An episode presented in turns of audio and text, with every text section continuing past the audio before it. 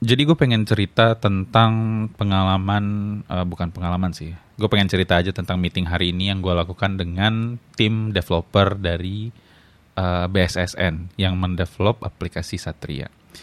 Jadi uh, dari tweet yang kemarin itu sempat rame, akhirnya gue dikontak oleh salah satu pengembangnya dan uh, mereka cerita bahwa salah satu poinnya adalah ya ini aplikasi yang di develop internal Kemudian dari sana uh, emang tidak ada anggaran, jadi nggak pakai vendor uh, dan uh, dan mereka pun sendiri berpikir bahwa emang masih ada hal-hal yang bisa diimprove dari segi UI UX.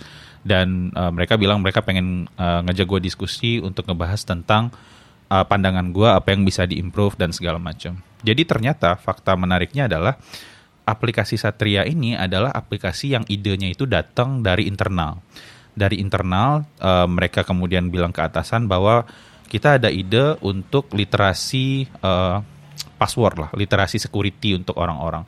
Dan sebenarnya yang ditujukan pertama itu adalah PNS. Tapi uh, tadi itu juga jadi salah satu hal yang gue komen kalau seandainya udah emang ada targetnya ada PNS, kenapa aplikasinya malah dibikin publik? Dan ya itu mungkin jadi catatan juga untuk mereka.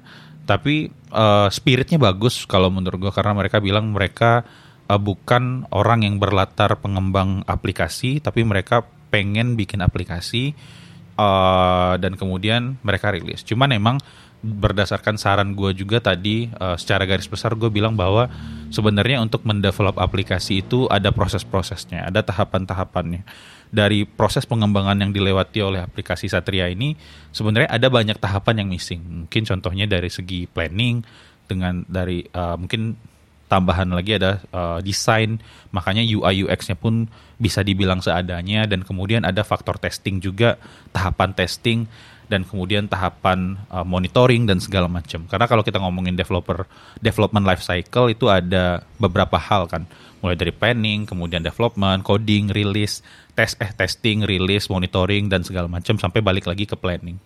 Jadi uh, itu adalah hal yang menurut gue missing dari pengerjaan project tersebut.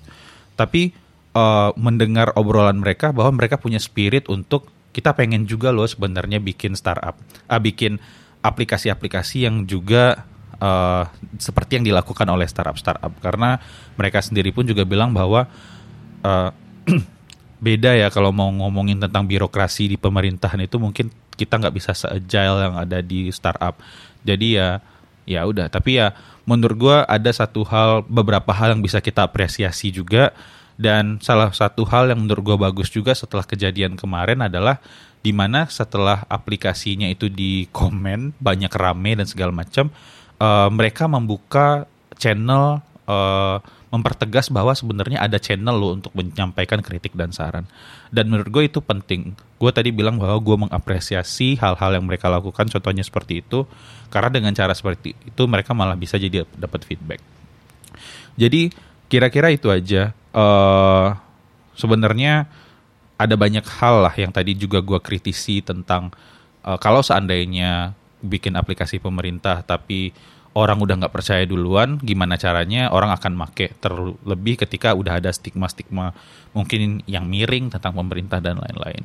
Uh, oleh oleh karena itu makanya dibutuhkan proses-proses perencanaan mungkin yang lebih baik uh, dan mudah-mudahan saran gue didengar dan mereka bisa melanjutkan. Tapi pesan gue adalah ini. Uh, mereka berpesan bahwa kita butuh dukungan, kita butuh dukungan, kita butuh support. Mungkin banyak orang yang berpendapat bahwa oh kalau seandainya kita support pemerintah ya kita dapat apa? Kalau menurut gue di posisi yang seperti ini uh, kita harusnya nggak berpikir seperti itu. Oke emang kita tahu bahwa kalau pemerintah itu punya proyek mereka akan uh, cari vendor untuk uh, pengerjaan atau pengadaan. Tapi kalau menurut gue daripada uh, kita berharap dengan hal-hal yang seperti itu yang notabene mungkin keluarnya ribet, jadi lebih baik apa yang bisa kita sampaikan ya kita sampaikan aja. Kemarin gue nemu ada orang bilang bahwa wah enak banget ya kita uh, pemerintah dapat QA gratis. Uh, ketika uh, gue katakan bahwa gue akan ngobrol sama developernya. Poinnya sebenarnya bukan itu. Poinnya adalah kalau seandainya lu punya masukan ya lu sampaikan. Tujuannya apa sih ya sebenarnya kan lu lu sendiri itu kesel kadang dengan pemerintah bikin aplikasi yang asal-asalan Terus daripada lu menyalurkan energi lu untuk kesel doang, tapi apa sih yang bisa lu berikan? Ya jangan mikirnya dari perspektif uh, uang ya. Kalau gue ngelihatnya pribadi. Tapi kalau seandainya ada hal kecil atau ada hal yang menurut lu bisa lu berikan ya menurut gue kenapa nggak lu kasih tahu aja. Dan makanya pun gue diajak meeting sama mereka gue berpikir bahwa oh ya udah karena mereka udah punya inisiatif untuk ngobrol untuk mendengar pendapat ya kenapa nggak gue sampaikan aja. Dan itu pun gue nggak dapat apa-apa. Malah tadi mereka sempat gue gas gara-gara awalnya pengen meeting jam 4 mereka malah ngegeser jadi 4.30 sebenarnya yang butuh siapa sih?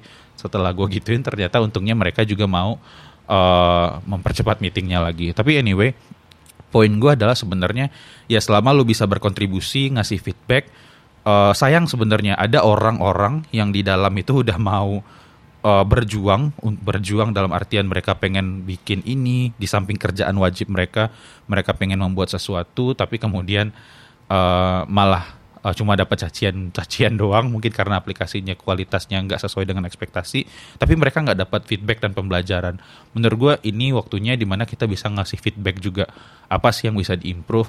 Kalau seandainya kalian uh, bisa spare waktu 30 menit untuk ngisi masukan kritik dan saran menurut gue silahkan. Atau kalau misalkan kalian uh, mau uh, memberikan masukan secara cuma-cuma menurut gue ya udah kasih aja. Karena semuanya itu sebenarnya nggak bisa diukur dengan uang. Kalau seandainya nanti dengan apa yang kita lakukan ini uh, ternyata ke depannya aplikasi pemerintah bisa jadi semakin bagus ya yang senang kan kita juga. Yang bangga sebenarnya juga akan masyarakat juga. Dan yang dapat manfaatnya ya mudah-mudahan juga akan masyarakat juga. Jadi itu aja yang pengen gue sampaikan. Uh, ya itu aja sih. Semoga uh, mari kita sudahi polemik uh, yang 3M 3M yang sering nyebut 3M ya walaupun walaupun gue nggak tahu kebenarannya seperti apa ya tapi dari info-info yang gue dapat gue rasa itu nggak perlu dibahas lagi karena terlalu banyak orang ngasih review satu bintang satu dan segala macam di komen gue juga bilang 3M 3M apanya sih yang 3M mungkin itu project tender yang lain tapi ya ya udah mereka udah bilang juga bahwa itu dikerjakan internal. Jadi yang bisa kita lakukan sekarang adalah ya support aja mereka. Kasih feedback kasih bantuan kasih dukungan. Karena uh, gua rasa sekarang kita udah melihat uh, pemerintahan itu mulai ada anomali-anomali di mana ada beberapa kementerian yang udah punya tim IT khusus yang bisa ngedevelop aplikasi kayak mungkin peduli lindungi di Kemkes pun juga ada dan segala macam.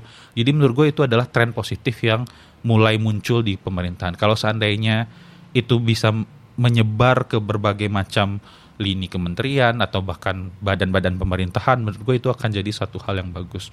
Jadi ya orang kalau nyari kerja nanti uh, top of mind-nya bukan cuma startup doang kalau emang pengen ngerjain teknologi. Jadi ya mereka bisa ngerjain teknologi juga di pemerintahan. Jadi menurut gue itu uh, mudah-mudahan bermanfaat dan mudah-mudahan kita semua bisa saling bantu membantu untuk uh, ya biar aplikasi pemerintahan nggak jelek-jelek amat lah. Uh, itu aja, terima kasih. Uh, sampai ketemu lagi di episode berikutnya. Support gue terus di support.imrenagi.com.